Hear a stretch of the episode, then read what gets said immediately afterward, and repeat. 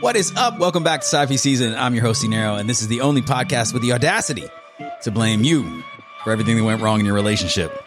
All right, so here it is in order lesbian, hentai, ebony, Latina, Asian, threesomes, stepmom, big tits, BBC, and cream pie. That list is the top 10 most searched things on Pornhub in 2022 uh, according to the New York Post article that I just read it from. Why am I bringing that up? Well, one, that doesn't even include all of the shit that I always hear my friends talking about, which analingus is the number one thing ass eating. Yes, we need to talk about sex in your relationship. If you're trying to go for the long haul, you got to talk about sex. And everybody assumes they know so much and they assume a lot of things. But the reality is that sometimes people are not comfortable. They're not safe. They have some shame that was built into them around sex and the things that they like. And they're not always going to tell you everything that they like. They might not be comfortable telling anybody the things they like. Unfortunately, in a long term relationship, this is going to cause a problem this opens the door to side pieces and stepping out and all of those things. If it's something that you're just interested in, if it seems you've watched it on Pornhub or whatever, and you've seen it and you think, eh, that's kind of cool. I, I'm interested in that. But it's not really a driving passion. It doesn't matter. Maybe just watching it is good enough. The flip side of that is it's something that really is core to your sexual gratification you need to have it to really feel fulfilled sexually. You're not going to be able to just ignore it. It's going to manifest in some sort of way, and it's never a good way. So let's say you don't get a side piece and go out and do the things that you wanted to do. There's going to be something that you do that expresses that that's not the most productive thing that you could be doing. With sex, you have to be safe and comfortable. You have to feel like you can put it out there, whatever it is. Feet.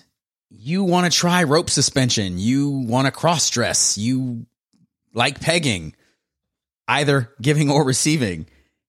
Whatever it is, if it's core to your sexual gratification, you're not going to be able to ignore it and walk away from it and just pretend that it is not a thing that you like. Recently, I was talking to this lady. Things seemed to be going well. We had a good rapport and we started talking about sex. She asked me about fetishes. So I told her some of the shit that I was into, which opened the door for me to ask her, okay, well, what are yours? And she said she only had one and she wouldn't tell me what it was. Is that because you're hoping that I have the same one? There's too many, first of all from that list, the number two thing was hentai. That's like the cartoon porn. I don't know, like, it's blowing my mind that that was the number two most searched thing. I would have expected something else. That's not even on my list. Maybe I need to go look at it just to see what I'm missing out on. Um, but the point is, there are so many things that people could be into. Like, it blows my mind that Foot Finder is a thing and a successful thing, and people are making, I'm going to buy a Benz money Blows my mind. I'm not yucking anybody's yum, but the point is there are so many different things that you could be into sexually. It's impossible for anybody to figure that out. Unless you leave clues. Maybe if you hint around, leave some clues, but but it would take something like that. We have got to communicate our desires, our needs, our wants. And when you communicate what you want, you might not get it. The person that you're with might not be in it. They might be as freaked out about it as you think, but I think there's probably an even better chance that they won't be freaked out. They'll maybe raise an eyebrow, maybe tell you if they think that they absolutely cannot do it, but probably they're going to accommodate it and see if there's something to it. And then maybe they'll say, hey, it's not for me. And you guys will have to figure out a workaround that works for both of you. Worst case scenario, you're going to try to suppress what it is that sexually gratifies you, what is sexually fulfilling to you. that's fine for two or three months. But when you start talking years upon years, the most likely outcome is that you will go get a side piece that will allow you to do exactly what it is that you've not been doing, which you've been trying to suppress. Sex is a very important part of human existence. According to what I read, about 2% of the population is artificial insemination. So the rest of us are here directly as a result of sex. Sex is important. You can't pretend to not want it when you want it. It's a serious conversation that we need to have. And again, you cannot stay in that mindset that you know what they want. You always have to check in. You'll always have to have open communication and discuss because maybe after the baby and the episiotomy, she's a little bit leery of, I don't know. You need to know. It's a sliding scale. It can change from day to day, hour to hour, week to week. Communication is key. And you have to create that environment for good sex, the rewarding sex. For good sex to occur, I have to feel safe.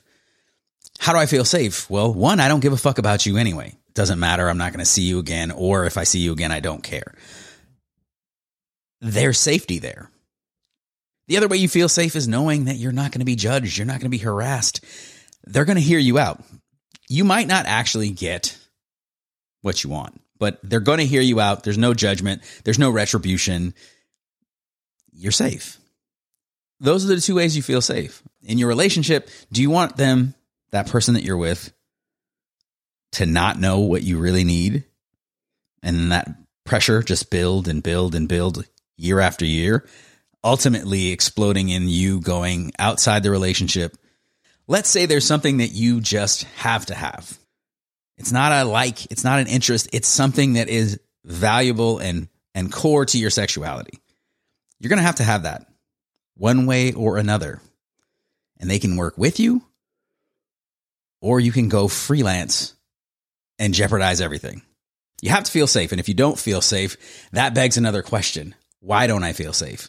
It could be you. It could be them. It could be just something imaginary in your mind.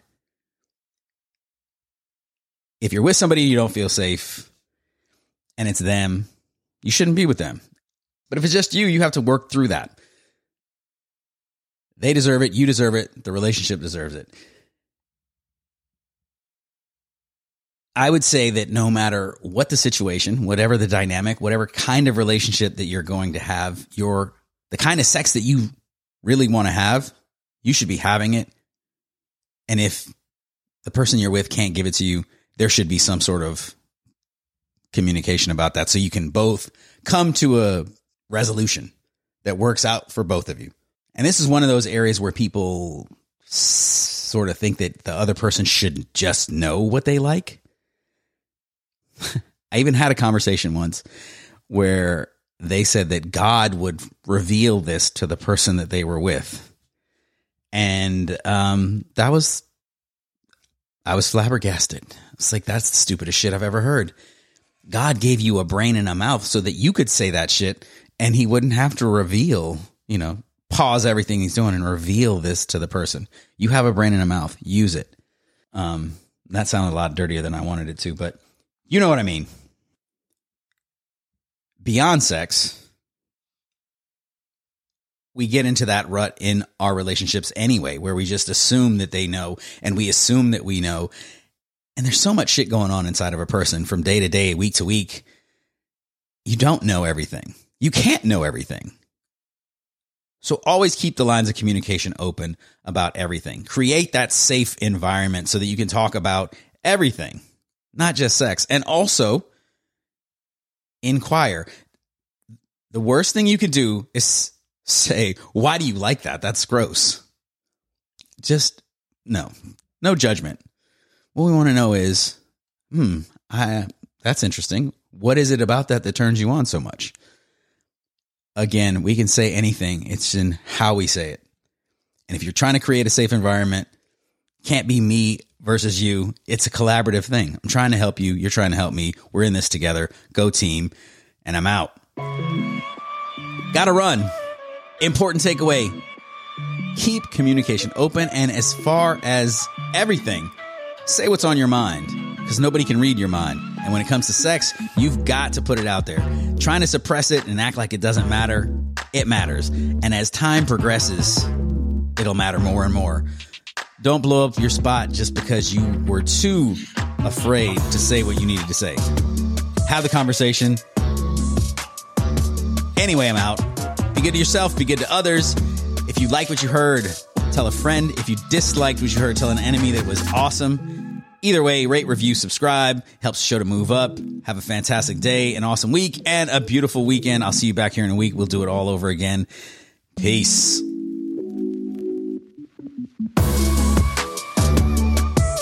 Of this is designed to keep you from experiencing. Oh